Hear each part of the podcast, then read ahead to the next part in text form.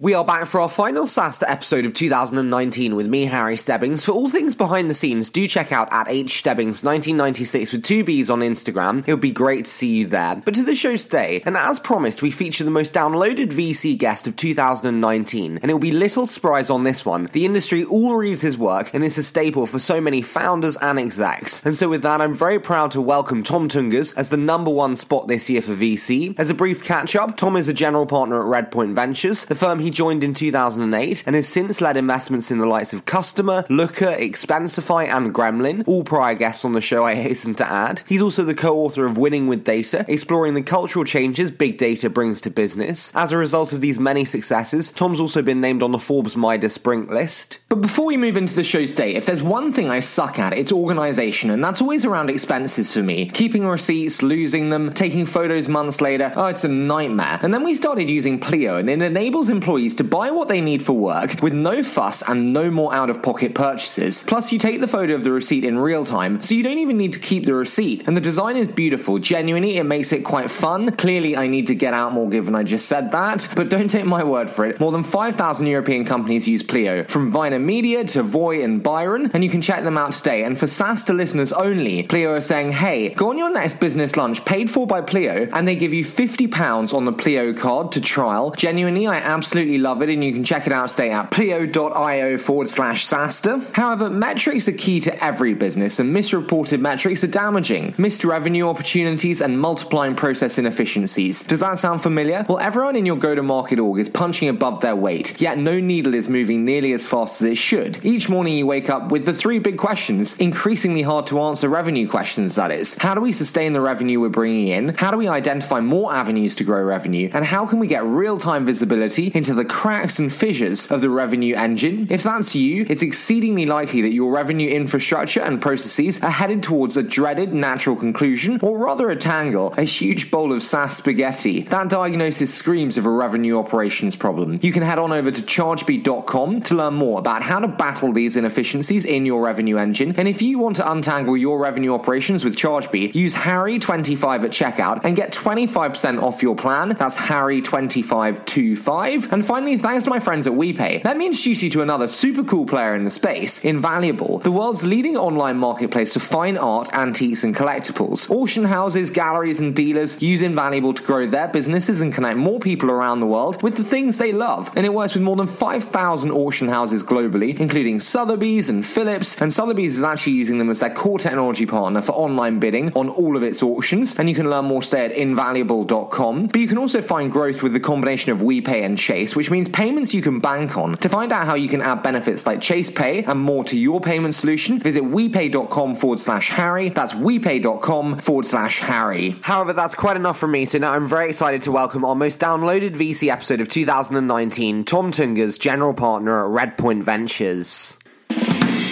Good. That's perfect. Okay, I think we're warmed up.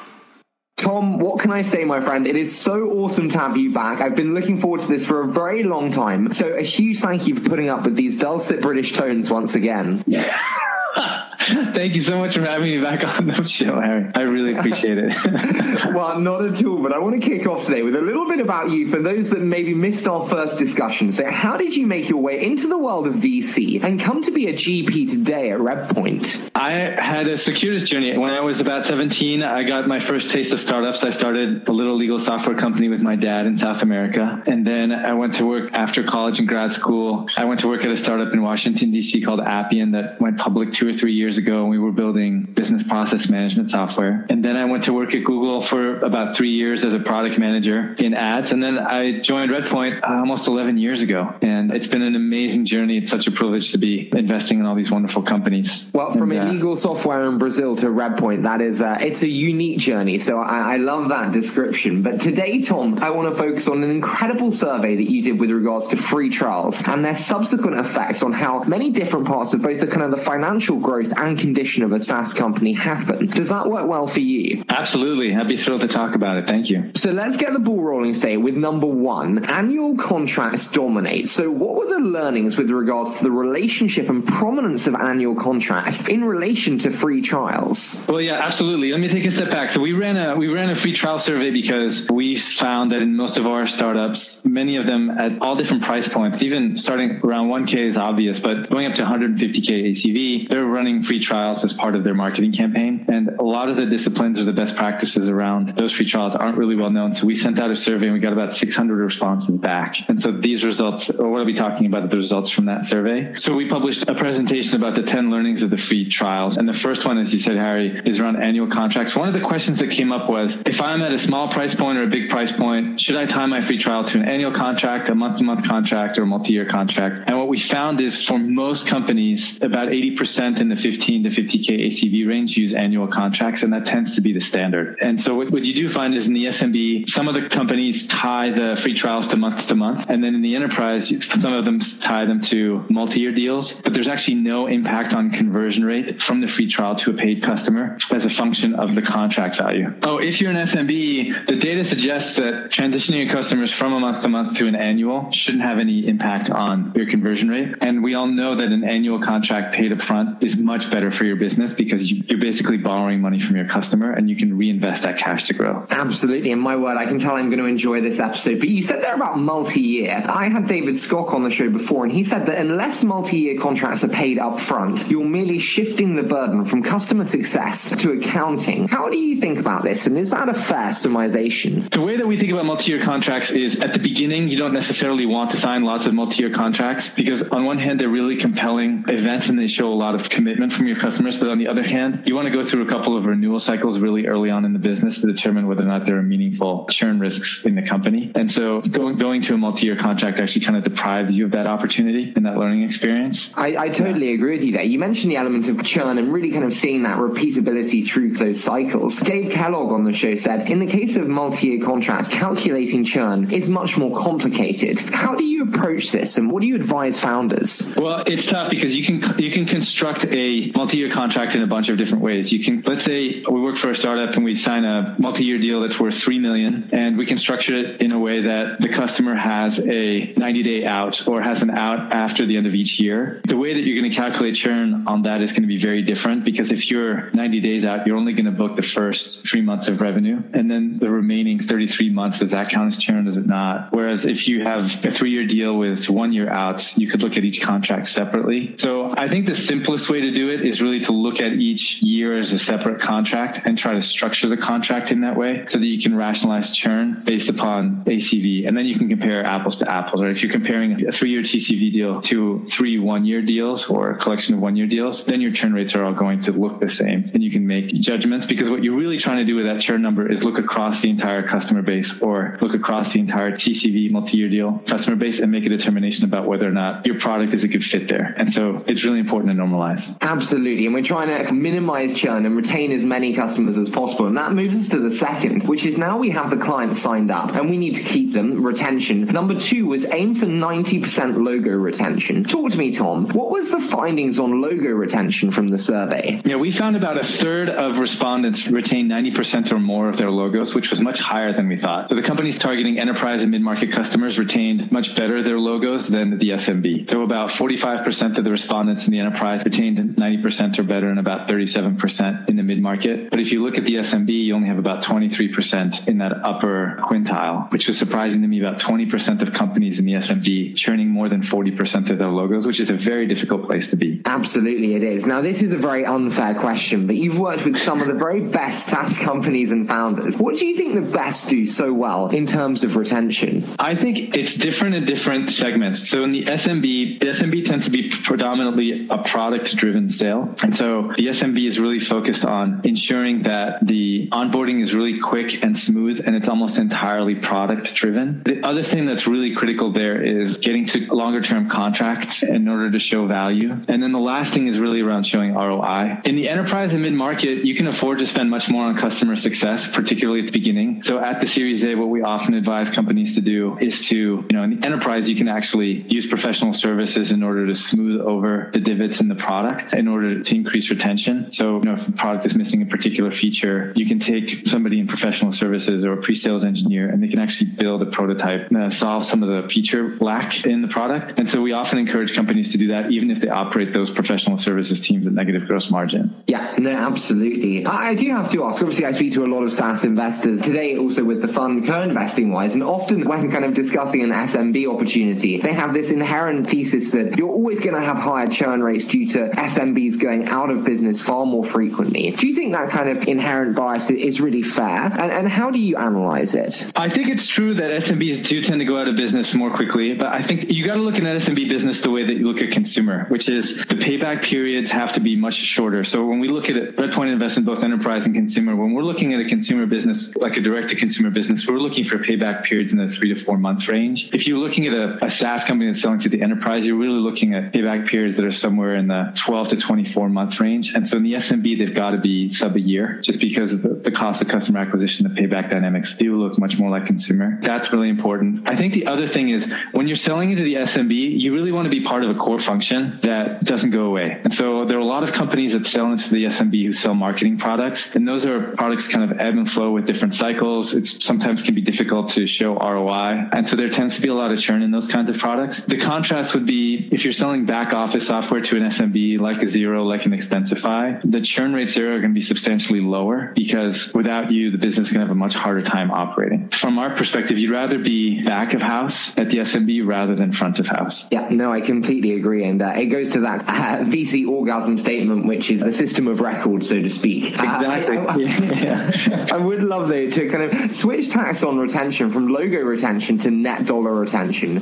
What were the discoveries in terms of net dollar retention from the study, Tom? Yeah, this was surprising. So we look at net dollar retention. 110% net dollar retention means the cohort of customers that we signed up last year are spending 1.1 times as much this year. And what we found is that the top quartile of respondents expand accounts by 120% or more. You've definitely seen that in a lot of the public companies. If you look at like a New Relic or a ServiceNow or a Box, those accounts, particularly the larger ones in Box's case, 5K and above, you're seeing like 120 to 130% uh, net dollar expansion. And so that's where the data suggests that startups should really be focusing. The surprising bit for me was if you break that down by looking enterprise, mid market, and SMB, you find that the enterprise accounts are the ones that actually have much better NDR than in the mid market or the SMB. I would have thought, you know, a lot of the SMB companies that we've seen, they tend to have really terrific NDR. We've got one company that's doing something like 160 to 170% NDR in the SMB. And that's predominantly because they're targeting companies that smaller companies that tend to be growing really quickly. And when you think about a SaaS company targeting enterprise, 170% account expansion on an annual basis seems to be a pretty tall order. But what we do find is that it's easier to expand for most companies in the enterprise because you can go from department to department and then eventually enterprise license agreement where you're selling across the enterprise. So mm-hmm. just to kind of summarize all that, what we found is in the enterprise, it's easier to retain logos and it's also much more common to expand them in the 120 to 140% range. Whereas in the SMB, you're going to see substantially higher churn rates on the logo basis. And then also about 40% see 80 to 100% NDR. That's clearly influenced by the fact that they're losing lots of customers. Now, again, another unfair question, but when we speak about NDR and 170 in, in some cases, as you said there, in terms of the holy grail question for customer success, how do you think about responsibility with regards to upsell? Does it lie with customer success or does it lie with sales? What's your thinking on that? Yeah, the thinking, well,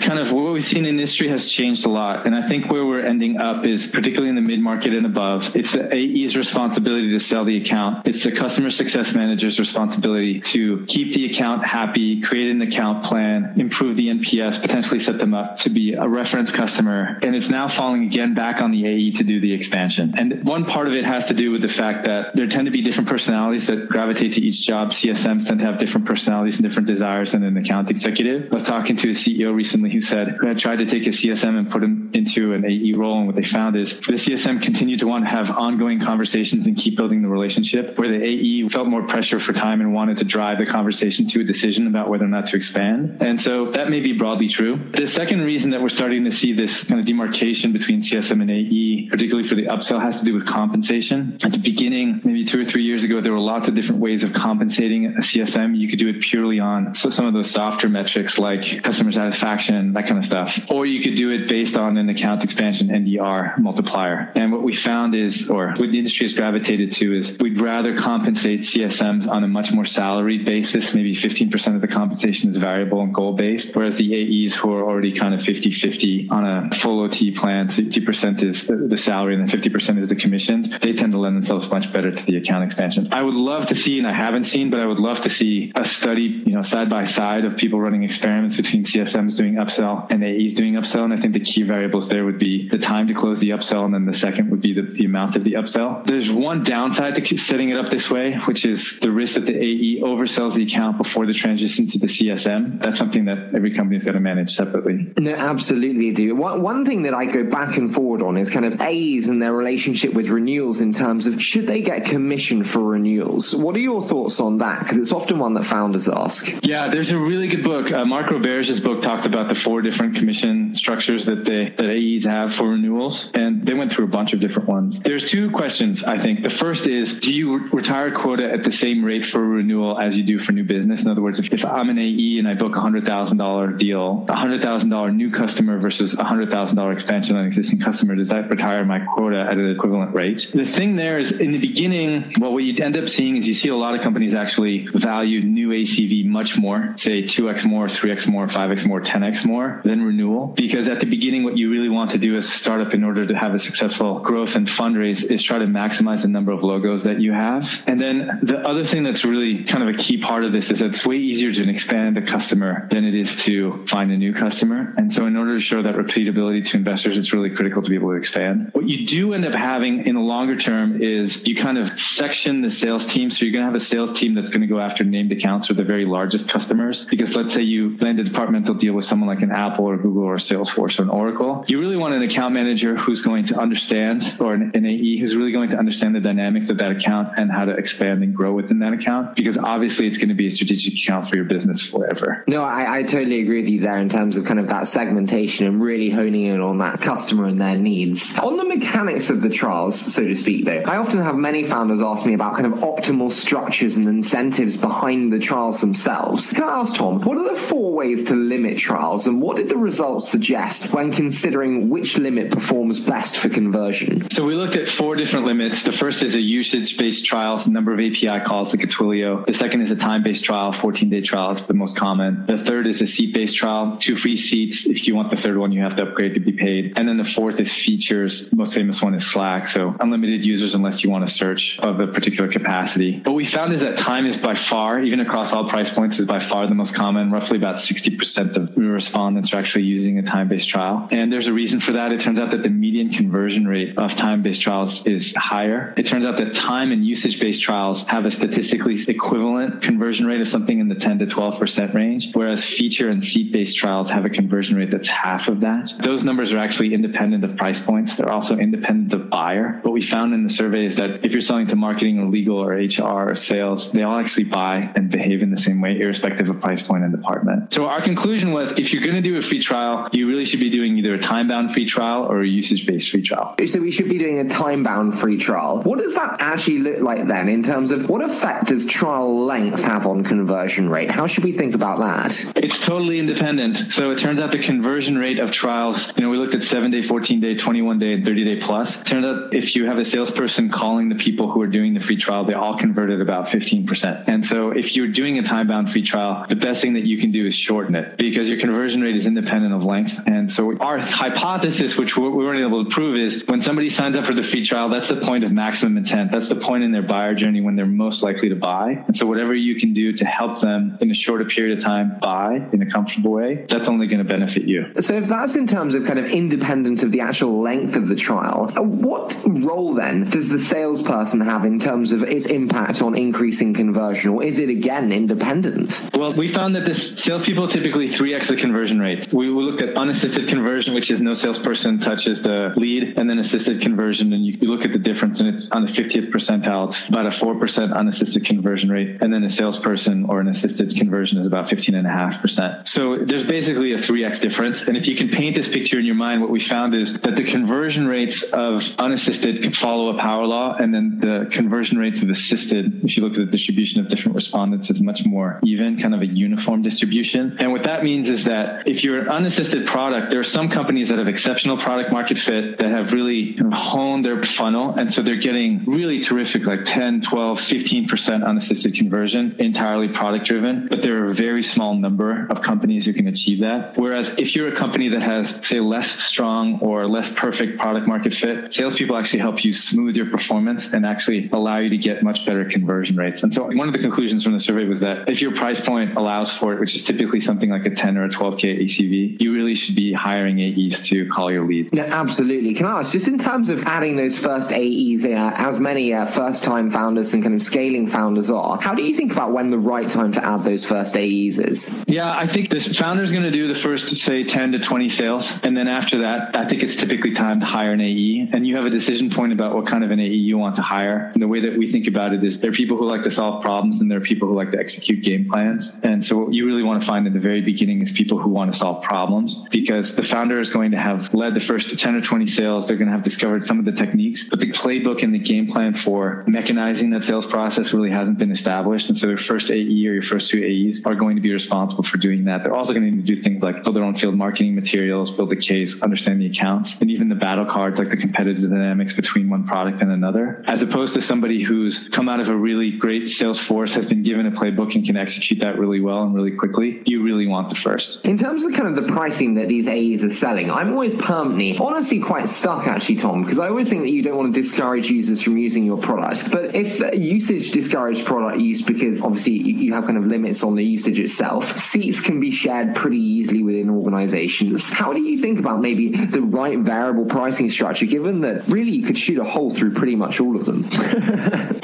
yeah, you can. You know, you had Brad Birnbaum, who uh, is a founder who I work with on the show. He's the CEO of Kustomer, which is a really fast growing customer support platform based in New York. And he was talking about how in his business, he was trying to change the industry in two different ways. The first thing he was trying to do is innovate on the product. And we can talk about all the, the differentiation that they're building there that's meaningful and important. And then the second is he was going to market trying to change pricing. And what he found in trying to change the pricing is that customers didn't have a pain point around the pricing. They had a budget, they had a purchasing process, they discussed it with procurement. So they wanted product differentiation, they didn't want the pricing differentiation. And so in most cases where you're selling into an existing category with an existing budget line item, innovating on pricing is, is probably going to slow the sales process down because you've got to not only educate the buyer on the differentiation in the product, we also have to educate the buyer why it's beneficial for them to change the pricing model. There's some small subset of use cases. You know, I'm thinking about Splunk or other places where you've got other areas in the market where you've got one very large incumbent. You know, Mixpanel is an example of this. One very large incumbent that everybody in the market perceives to be really expensive. And so people want to buy differently because you've got a, a hegemony there. And so differentiating on pricing is actually something that's going to resonate with the buyer. But it's just like the product. Before you want to jump in and try to differentiate on pricing, it's really important to have conversation with lots of different customers. And I think the questions or the feedback that you're going to get that you're going to suggest that it's time for an innovation in pricing is, hey, it's really expensive. As my business grows or the incentives of the vendor are not aligned with mine, that's a pretty clear signal that people are ready to think about buying on a different metric. Absolutely, there almost no stronger signal. I do, and I love that episode with Brad. He was fantastic to have on. You did mention though assisted and unassisted, two passion points of mine, which is one of the many reasons I'm probably still single. But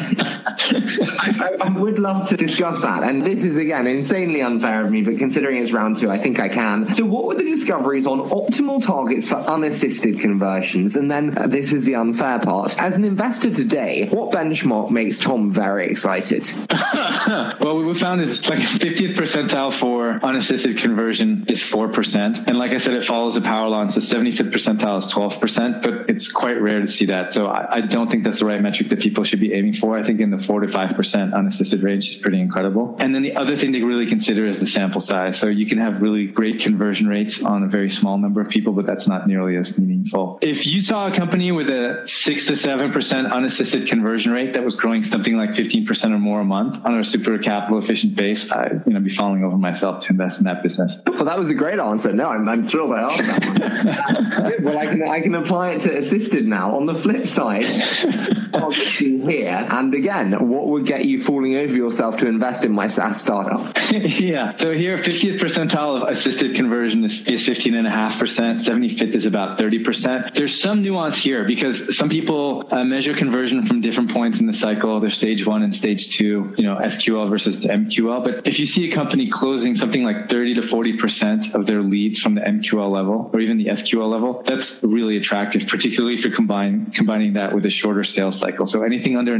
90 day sales cycle with a 30% conversion rate from a sales accepted lead just means you've got really great product market fit. And the other thing that's really critical, and it's a question that I ask in almost every pitch meeting is how do you create urgency in the sales process? You know, a lot of products that don't really lend themselves to a sales pitch that says, Hey, you need to buy this now. But if you can create that urgency, then you're going to benefit from both of those two things. Really short, short sales cycles. And the second is a much higher conversion rate from a, a sales accepted lead. Can I ask, what's the best answer that you've heard? And you don't have to say the name if confidential, but to that, how do you create urgency in the sales cycle? Well, recently we've been seeing lots of different companies that are trying to solve regulatory requirements, so like the GDPR and all that kind of stuff. And so a lot of them say we create, there's this May 15th date, and that was, that was a really great answer for a while until May 15th had passed and that regulatory discontinuity kind of went away. A lot of the times founders answer, there's a 10x ROI story. That's really important. Those are probably the two most common answers. I mean, outside the regulatory one, it's probably much more around ROI. Or the other one that tends to be really important is around visibility. Like um, what we're starting to see, as you're talking about before, Harry, is these kind of systems of record. Now, almost every team within a company has got a system of record. And so whoever the C level or the VP level executive who presides over that department, they want to have the metrics to report to the management team. And if they're blind, then you can go to them and say, Hey, I've got these metrics to help. And so that's a good catalyst. No, I love that on the visibility. The final element though that I do want to discuss before my favorite, the quickfire. You mentioned kind of the sample sizes there and maybe how that impacts, so to speak, in terms of both unassisted and assisted. In terms of kind of scoring, now we have all these leads. It's conventional wisdom in terms of efficiency that it can be gained from scoring these leads effectively. How do you advise founders on the right way to score leads today? So this was really interesting. So I have a machine learning background. We did lots of lead scoring at Google. We had this internal tool called Glengarry that did a lot of lead scoring on the advertiser side. And we always thought it to be super impactful. But what we found is using the data that we had, we found that lead scoring, particularly in the enterprise price point, so 15K and above or mid-market and enterprise, is actually a negative signal. So if you're selling to a small account, lead scoring provides no marginal information, supposedly, given the aggregate data that we have, provides no marginal information over how salespeople are filtering through the leads today. At the enterprise, it's actually a negative signal. You're actually filtering out leads that could be really good accounts that you're not calling because of the scoring. And in particular, we were focused on activity scoring, which means using engagement metrics within the product during the free trial to determine and assess whether or not you should be calling on this lead. And the